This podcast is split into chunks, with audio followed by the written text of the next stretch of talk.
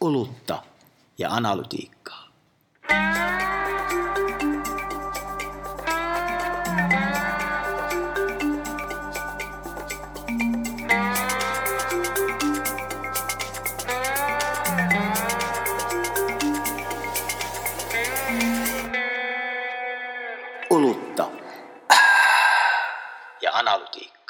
Olisihan se jännä, jos tulisi kone, jonka kanssa voi jutella. Sä sanoit Jaakko näin aika tarkalleen kolme vuotta sitten, kun tehtiin jakso nimeltä Tekoälyanalyytikon tappajana.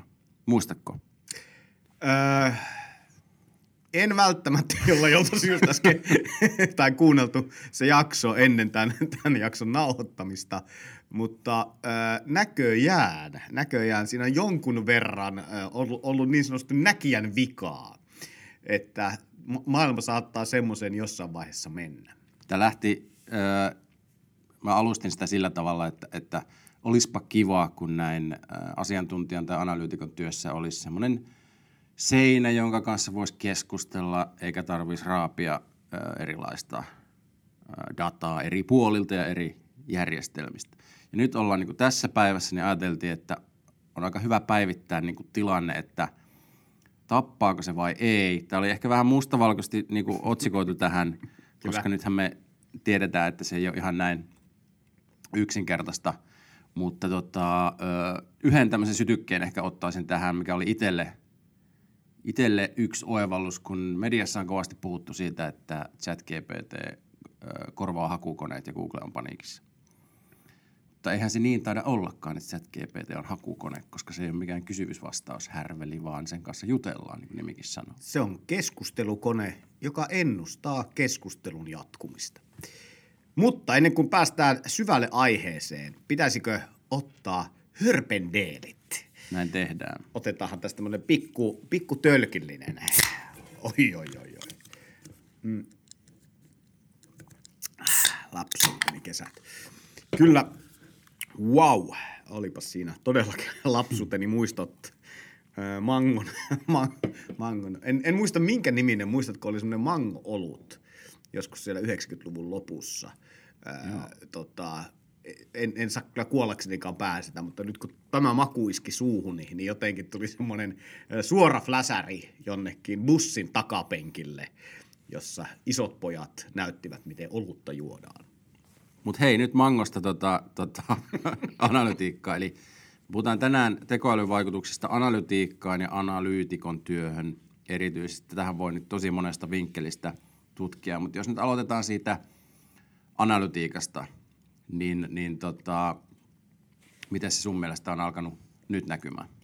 No eihän se vielä oikeastaan taas ju, ju, juurikaan, ei, ei niin periaatteessa isossa kuvassa näy vielä mitenkään. Nyt on hyvä muistaa, tulispa semmoinen kone, jonka kanssa voisi keskustella, niin, niin meillähän on semmoinen kone, nimenomaan siis ää, tota, tämä käyttöön liittyvä chat GPT, joka, joka voisi sanoa, että sehän kaupallisti, me ollaan puhuttukin tästä, sehän kaupallisti tämän, tai tuotteisti nämä erilaiset tekoälysovelmat semmoiseksi, että sä voit niin kuin aika helposti ilman sinänsä erillisiä niin kuin tietoteknisiä taitoja hyödyntää tämmöisiä kompleksia, kompleksia isoihin datamassoihin kohdistuvaa laskentaa. Ja ja, ja tota, tämä ChatGPT, kun se mahdollisti sen, niin sen myötä tuli myös sitten mahdollisuus, että sä voisit ehkä ruveta injektoimaan sinne sun omia datojasi, jonka jälkeen, varsinkin tämän viimeisimmän päivityksen jälkeen, joka siis tapahtui viikko sitten, niin, niin nyt siellä alkaa olla jo semmoisia analyysikyvykkyyksiä, että siitä tulee jollain, jollain tapaa jopa jo mielekästä siitä keskustelusta sen datan kanssa. Mutta jälleen kerran mä sanoisin, että – ettei tota, ruveta liikaa spoilaa loppuratkaisua, niin, niin meidän ehkä hyvä miettiä myös sitä, että mikä on analyytikon työ, mitä analyytikko tekee.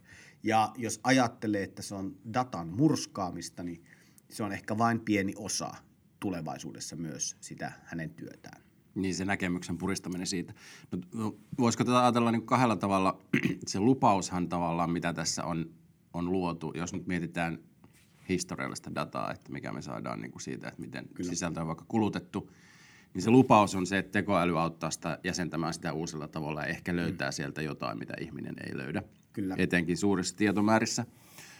Ja sitten jos puhutaan tämmöistä tulevaisuuden ennakoinnista tai ennakoivasta analytiikasta, niin sitten se lupaus on, on se, että tekoäly voi auttaa ennakoimaan käyttäjien käyttäytymistä paremmin kuin ennen. Mutta onko niin, että näistä kummastakaan ei ole vielä konkreettisia esimerkkejä? Me voidaan tämmöisiä yksittäisiä, että mediat pallottelee otsikoita chat GPTllä ja muulla, mutta mut en, en laske vielä sitä niin kuin hyödyntämiseksi analytiikassa. Mutta no. onko niin, että näistä kummastakaan vielä konkreettisia esimerkkejä? No, no on, on niistä sitten esimerkkejä, että kun me tiedetään jo muutamasta yrityksestä, jonka nimeä ei voi mainita, koska ne on ollut taustakeskusteluja, mutta missä esimerkiksi käytetään ää, niin kuin vaikka tarjousten vertailuun. Että jos nyt ajatellaan aika klassista duunia, että sulla on paljon erilaisia tarjouksia, minkälaisia tarjouksia tehdään, niin, niin sä, mikä voisi ajatella, että on jollain tavalla ehkä analyytikonkin työtä, että mikä on niin kuin hintapiste jne.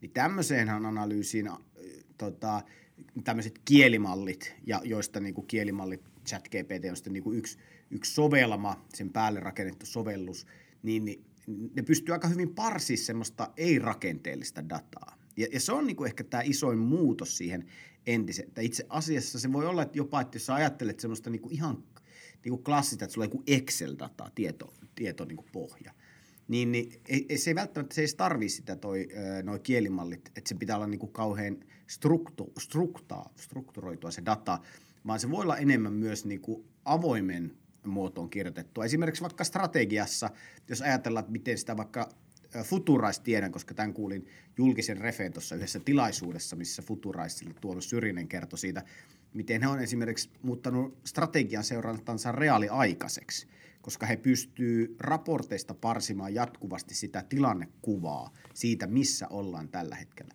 Ja tämä oli myös niin kuin ehkä oleellisin nosto niin kuin sitä heidän kautta tulleesta, että mikä se isoin hyöty on ollut, että tilannekuvan niin kuin luominenhan ennen oli aika pitkä prosessi. Se oli aika, kun sun piti kerätä tietoa, sun piti jäsentää se tieto ja sitten sun piti vielä niin kuin muokata se ymmärrettäväksi niille, jotka sitä tietoa ei niin kuin handlaa tai joka päivä seuraa.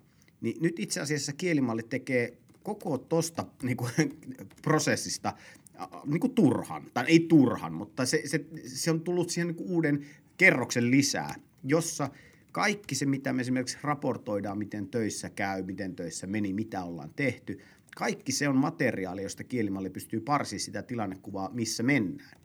Mutta jälleen kerran tässä vaiheessa vastuuvapaus, vaikka kieli, nämä tämmöiset koneet on, tai kielimallien päälle rakennetut käyttöliittymät on keskustelukoneita, on hyvä muistaa, että ne on myös ennustekoneita. Eli ne ennustavat niitä tulevia sanoja, joten en nyt ehkä ilman semmoista hyvin selkeää ymmärrystä sitä kontekstista, niin en nyt laittaisi analyytikoksi äh, ihan vaikka ChatGPTn ilmaisversiota, koska se ei todennäköisesti tuottaisi kauhean laadukasta analyysiä, vaan jos mä haluaisin tehdä sen niin kuin hyvin, niin sitten se olisi äh, apirajapintojen kautta tehty äh, suoraan, suoraan sitten sinne niin kuin omaan jonkinnäköiseen tietopooliin, missä itse äh, OpenAIankin tapauksessa esimerkiksi kiellettäisiin käyttämästä sitä GPTn yleistä, vaan ainoastaan pitäisi käyttää sitä niin kuin tavallaan yrityksen omaa ää, tietokontekstia, eli sinne syödetään vain sitä omaa tietoa. Öö, hetkeksi lasken tota lentokorkeutta ja kerron yhden esimerkin, mutta sen jälkeen mulla on tuohon äskeiseen liittyen öö, sulle kaksi kysymystä öö, ja yksi kommentti. Mutta mut se esimerkki on siis se, että, että kun ChatGPT 4 tähän maksulliseen versioon pystyy laittamaan esimerkiksi PDF-tiedostoja, Joo. niin kokeilen sitä niin, että tämä liittyy analyytikon työhön.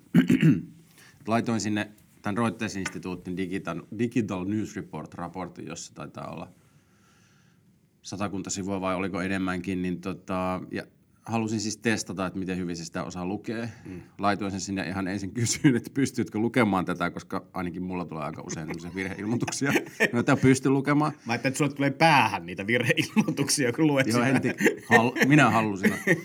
Mutta kysyin siis, että, että, että tämän raportin perusteella, mikä on Suomen luotetuin uutismedia? Mm. Tulee pitkä vastaus ensin, en pysty vastaamaan, koska raportti ei sisällä sellaista tietoa. No, minä tietysti tiesin, koska mä oon lukenut sen kannesta kanteen, että totta helvetissä sisältää. Joo. Uh, ja sitten mä sanoin, että no ei kyllä se sisältää ja en vielä halunnut laittaa, että millä sivulla se on, mutta mm. tota, sitten se niinku oli jo hajulla ja sitten piti, piti vielä sanoa, että millä sivulla se on. Joo. Ja sitten se tuli niinku oikein. Sitten mä tarkistin, onko se luvut oikein, niin, niin oli. Joo. Mutta jännä juttu. No, tämä oli se esimerkki. Ö, kysymykset voi olla, että meidän podcastin kuuntelijoiksi on sattunut sellaisia ihmisiä, jotka ei ole näissä termeissä kovin sisällä, niin kerrotko lyhyesti, mikä on kielimalli ja mitä tarkoitit ei-rakenteellisella datalla? Nämä oli ne kaksi ah, kysymystä. Joo, ei, ei siis, tota, mm, no, kielimallit on siis, puhutaan tästä foundation-kielimallista, jossa siis tehdään hyvin raskasta laskentaa siitä, että miten kieli käyttäytyy. Eli ennustetaan niin kuin kielen rakennetta, jotta sitten kun sitä muodostetaan, siis kaikista sanoista muodostetaan tämmöisiä vektorikantoja, jossa vaikka yhdelle sanalle voi olla 40 eri sävyä vektori, jos ajatellaan se vaikka värikarttana. Ja sen lisäksi kielimalli voi pitää sisällä vaikka 50 000 eri sanaa, joten ymmärtää, että se on semmoinen aika, no, aika iso, iso Excel, jos nyt vaikka näin haluaisi ajatella. Mutta se äh, tota, kielimalli siis on aika, siis on tyypillisesti se on geneerinen. Se hallitsee niin kuin vähän kaikkea, juuri mitään ei oikeastaan hyvin. Jonka jälkeen, jos tarvitaan, niin kuin halutaan käyttää kielimallia, siihen pitää rakentaa jonkinnäköinen käyttöliittymä päälle. Chat GPT on esimerkiksi käyttöliittymä, tai sitten sä rakennat APin kautta siihen jonkun oman, omanlaisen palvelun, vaikka sisäisen, sisäisen keskustelubotin tai mitä ikinä se onkaan. Ja ja se on, se on niin kuin kielimallin osa. Ja sitten tämä rakenteellinen tietokantahan viittasi siihen, että sulla on niin kuin, no klassisesti Excel, jossa on sarakkeessa A, nimi, B, hinta, C, päivämäärä. Ja Eli se on rakenne. Se se on niin kuin rakenteellista dataa, joten se on niin kuin aika helppo, lähtökohtaisesti toihan niin koneiden aika helppo parsia kasaan. Se, se on, ja se on yleensä se kaikkein isoin, mitä data engineerit tekevät työkseen, että ne pyrkii muokkaamaan datasta käytettävää. Kun taas sitten niin kuin kielimalleille on se hyöty, että koska se ei, sen ei tarvi olla rakenteellista, vaan se on sitä vektorikantapohjasta, jolloin se on niin kuin tietyllä tavalla jokaisella arvolla vain erilaisia sävyjä ja sitten se parsii niistä sävyistä todennäköisimpiä kokonaisuuksia, joka muodostaa sitten järkeviä, järkeviä esimerkiksi analyysejä sitten jossain vaiheessa oikein opetettuna. Mutta, mutta mä palaan vielä, tota, se on se, on se, niin kuin se ero. Mutta se, mitä mä niin sanoin tuohon PDF, itse olen esimerkiksi käyttänyt taas sitä, mä, mä ymmärrän, että silloin kun sulla on niin kuin jälleen kerran, toi, toi on niin kuin hyvä kysymys, kun sä mietit, että sulla on spesifi kysymys, ja lähtökohtaisesti sä vielä itse tiesit sen, niin mun ensimmäinen kysymys on se, miksi sä kysyit sitä siltä, mutta ymmärrän toki, että sun pointti ei ollut varmaan niin kuin kysyä sitä, että olenko, olenko oikeasti järjissäni, mutta äh, mä itse ajattelen esimerkiksi niin kuin, mihin vaikka itse olen sitä käyttänyt, että mulla on kolme raporttia yhdestä aiheesta – pdf Mä syötän ne kaikki kolme ja sanon, että kerro mikä näissä kolmessa on poikkeavaa. Mikä on missäkin niin kuin ainutlaatusta, niin kuin, mikä on mikässäkin raportissa ainutlaatusta, mikä on yhteistä ja mikä on ristiriitasta. Ja siihen se kone pystyy. Eli se kone pystyy niin kuin kuitenkin analysoimaan ihan kiitettävällä tavalla. Esimerkiksi vaikka jos syöttää vaikka Finpanelin TV-mittarikatselu raportteja, jota Finpanelin kuvitteellinen, esimerkki. kuvitteellinen esimerkki vuosittain julkaisevat näitä, niin niitä kun vaikka syöttää vuosi vuoden perään, niin kyllä se pystyy niin kertoa, että miten vaikka muutos on, mitä on tapahtunut niin kuin viime vuoteen verrattuna. Siis se syy, miksi mä tein sen, mä halusin niin kuin tarkistaa, että missä määrin siihen, mä en epäile, että se verrata niitä ristiin, missä, missä määrin se voi niin kuin missä määrin siihen voi luottaa, että se pystyy oikeasti niin kuin se ei ole fakta. Poimimaan sieltä sen kaikki, niin. Mutta ihan konkreettinen syy oli se, koska toisaalla mun työhommissa niin, niin teen mm. töitä vastuullisuusraportoinnin kanssa ja sitten oli mm. semmoinen todella pitkä vastuullisuusdirektiivi asia, Joo. jonka sai pdf-nä ja se on suomeksi sellaista hebreaa, että, että hohoja. Kyllä.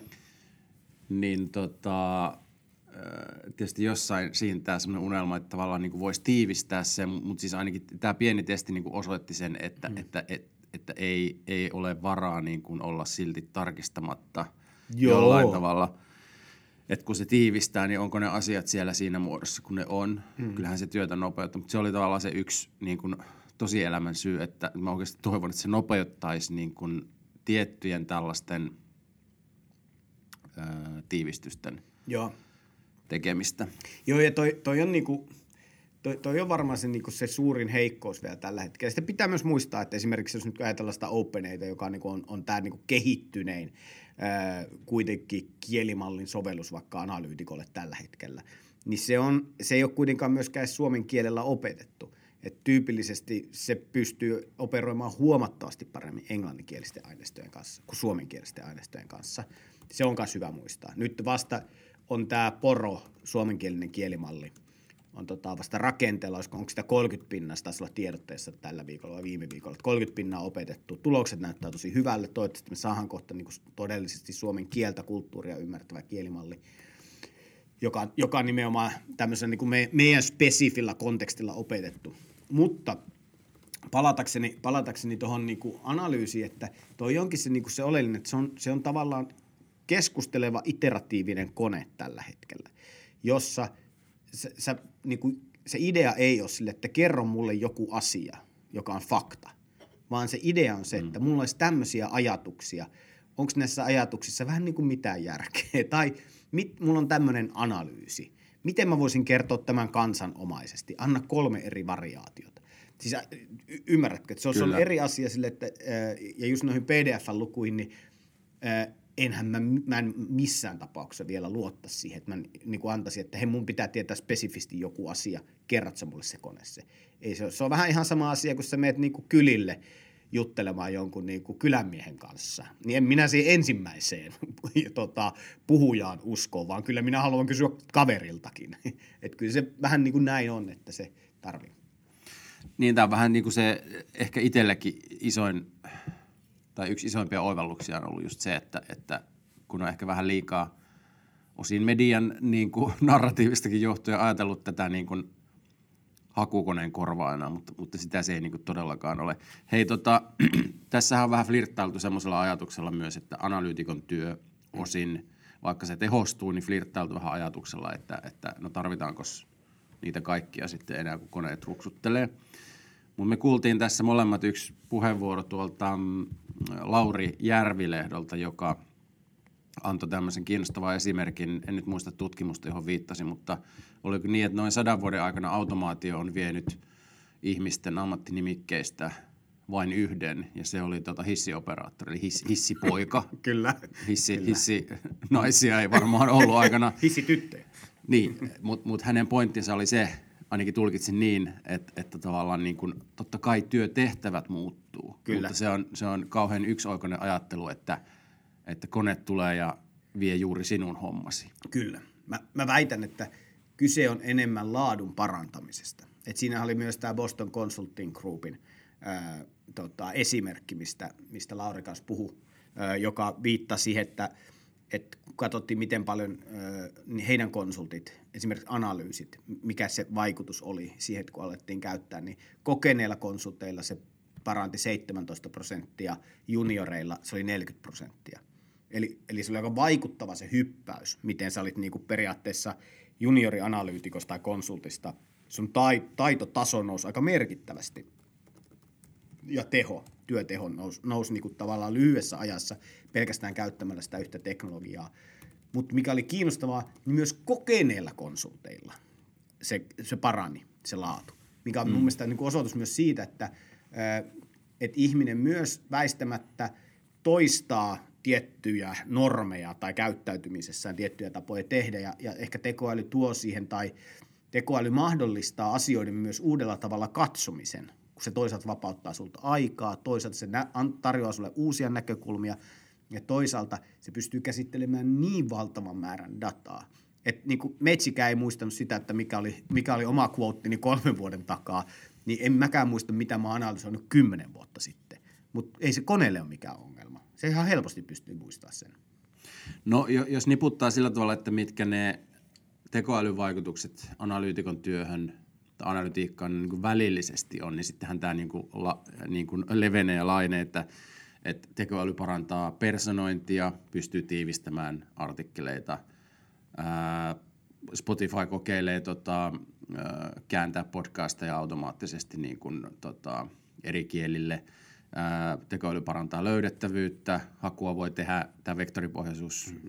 ei edellytä samalla tavalla metadatan Kyllä. hyödyntämistä kuin aikaisemmin. Niin, Ja sitten tekoälyllä, tekoälyn avulla voi tosiaan tämmöisiä tekstianalyysiä esimerkiksi tehdä eri tavalla, mistä tuossa puhuttiinkin, ää, niin tota, kyllähän tämä kaikki tulee sitten siinä analyytikon työssä näkymään niin kuin välillisestikin sen sijaan, että että sulle tulee vaikka Adobe Analyticsiin joku tekoälyhärpäke tai sitten sulle mm. tulee joku käyttöliittymä, johon sä saat vastuullisuusdatan, talousdatan ja HR-datan mm. ja asiakkuusdatan, Kyllä. sä pyörittelet sitä, Kyllä. Niin, niin kyllähän tos, tosi iso muutos tulee, mutta edelleen tälle niin kuin realistina, kun, kun näkee sen säätämisen määrä eri järjestelmien kanssa, niin kyllä se nyt joku aika vielä menee. Kyynikkona. se, se vai kriitikkona. Mikä, mikä se oli se sana olikaan? Ei, Kriitikko ei skeptikko, niin, se oli, niin, se oli. Näin, näin se oli. Äh, tota, äh, joo, joo, mutta osi siinä mun mielestä myös se ongelma, että tekoälyn suhteen – No, ihan todella klassinen on se, että aliarvioidaan se pitkä ajan vaikutus ja yliarvioidaan se lyhyen ajan vaikutus. Mulla, mulla on vähän se niin kutina tässä, että me, me ei oikein, Tuo oli hyvä esimerkki tietyllä tavalla, että Adobe Analyticsiin tulee uusi härpäke, joka te, se parantaa sun analyysiä. No mutta miksi, miksi joudut käyttää Adobe Analyticsia? miksi sun pitää mennä jonnekin saadaksesi jotain tietoa? Ja, ja tämä on mun mielestä se koko se niin tekoäly, öö, murroksen iso, iso muutos, mitä me ei oikein ymmärretä vielä. Me vielä luullaan, että me toimitaan niin kuin me toimitaan, ja, ja sitten se tekoäly on vaan niin kuin he, helpottaa siinä normaalissa toiminnassa. Että se vähän niin kuin antaa se uudet kengät, jolla kävellä kovempaa. Mutta eihän se niin, kuin niin ole, vaan se on totta kai, että se muuttaa hirveästi niitä prosesseja. Ja siksi on niin kuin ensimmäinen vaihe, me ei olisi niin kuin ymmärrettävä, että minkälaista tämä meidän työ on, minkälaista se tietotyö tosiasiassa on. Ja sitten sitä kautta lähtee purkaa sitä, että miten sitä pystytään vaikuttaa. Että jos sä mietit sitä analyytikon päivää, minkälaisia asioihin se menee aikaa – en tiedä, mutta ainakin erässä... Presejen tekeminen. Niin, preseen tekeminen, palavereiden varaaminen, ihan siis se, että löydetään aikaa keskustelulle. Miksi pitää keskustella, jos ne ihmiset voi keskustella suoraan sitten sen koneen kanssa et al. Siis kysymys on se, että sen pitää ruveta niin miettiä aika uusiksi kokonaan sitä, että minkälaista se työn tekeminen tulevaisuudessa on. Ja mä, mä sanon, että mä, mä en usko niin sekuntiakaan, että tekoäly tappaa analyytikkoja. No, no en, en tiedä sitten, jos kyseessä ei ole itse, itseohjautuva auto ja, ja sitten jonkinnäköinen onnettomuustilanne. No, ai kauhean nyt, että alkoi mennä Mika Aaltolaan elämäni biisi no niin, jakso no niin, puheisiin. No niin, niin, niin tota, mennä asiaan. Niin en, en usko, että se tulee korvaamaan missään tapauksessa, mutta isossa kuvassa työelämässä tulee tapahtumaan paljon muutoksia, jossa ne prosessit, millä se työelämä toimii, tulee muuttumaan tosi merkittävästi. Öö, en nyt muista, kuka tämän sanoi, mutta, mutta on jäänyt mieleen, että aika nopeasti voi tulla se aika, että ei tarvita erillisiä sovelluksia esimerkiksi läppärin työpöydällä, vaan sitten sä juttelet Kyllä. jonkun käyttöliittymän kanssa ja sitten saat sen, mitä saat, mutta että tähän ikään kuin äsken viittasin, että pelkästään olemassa olevien järjestelmien niin kuin sopimukset, eikö me ei ole aika niin kuin monta, monta vuotta eteenpäin, että tavallaan niin kuin Kyllä tasapainoilu sen kanssa, mitä me tässä niin kuin harjoitellaan näiden työkalujen kanssa, Joo. plus sitten miten ne prosessit niin kuin täydellisesti uudistuu. Niin molemmat varmaan menee niin kuin omalla radalla eteenpäin, mutta tota, en ihan huomenna näe juttelevani vielä sen, sen äänikäyttöliittymän kanssa, joka antaa mulle kaiken datan. Ei, ja sitten hyvä muistaa, että oli Suomessa, oli, Suomesta tutkittiin yrityksistä, niin 44 prosenttia hyödyntää tekoälyä toiminnassa tällä hetkellä. Se on alle puolet. Eli, eli mun mielestä meillä on niin kuin aika paljon semmoisia – ihan perustasoaskeleitakin otettavana. Ja kyllä mä sen uskon, että, että toisaalta se, mitä, mikä oli niin kuin, kiinnostava esimerkki oli se, että, että insinöörithän kehitti tekoälyä pitkälti keskenään. Itsekin oli siinä porukassa pitkään, joka niin kuin, tavallaan yritti niin kuin, kertoa ihmisille, että hei, tämä on kovaa juttua, kokeilkaa, kokeilkaa. Varmaan just silloin kolme vuotta sitten se oli vielä sitä aikaa. nythän kun toi, tuli toi chat GPT-aikaan, yhtäkkiä se oli, se oli kaikilla ihmisillä käytössä, se tekoälyn hyödyntäminen niin se on mun mielestä ollut kauhean kiinnostavaa, että nythän me vasta ruvetaan näkemään niitä sovellustapoja. Nyt me vasta ruvetaan näkemään, että miten sitä pitäisi käyttää, mitä se auttaa, mihin se muuttaa. Koska se on niinku tavallaan, se on hypännyt pois sieltä Pandoran lippaasta, se koko tekoäly. Ja nyt tämä alkaa vasta, niinku, nyt me eletään niinku mielettömän ihanaa aikaa jossa, jossa nyt just, jos niin mielikuvallisesti ajatellaan, nyt se tietokone on tullut siihen työpöydälle ensimmäistä kertaa ihmisten työhistoria aikana. Nyt me ruvetaan miettimään, että mitä tällä tietokoneella tällä työelämässä pitäisi tehdäkään. Ja jos tällä hetkellä miettii, että kuinka monta työpaikkaa on ilman tietokonetta, varsinkaan tietotyössä, ei niitä hirveästi ole.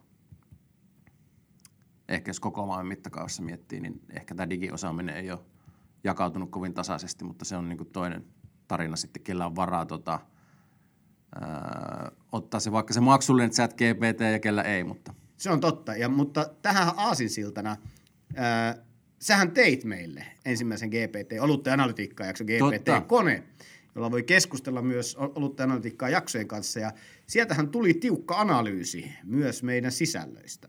Eikö niin? Tuli vai?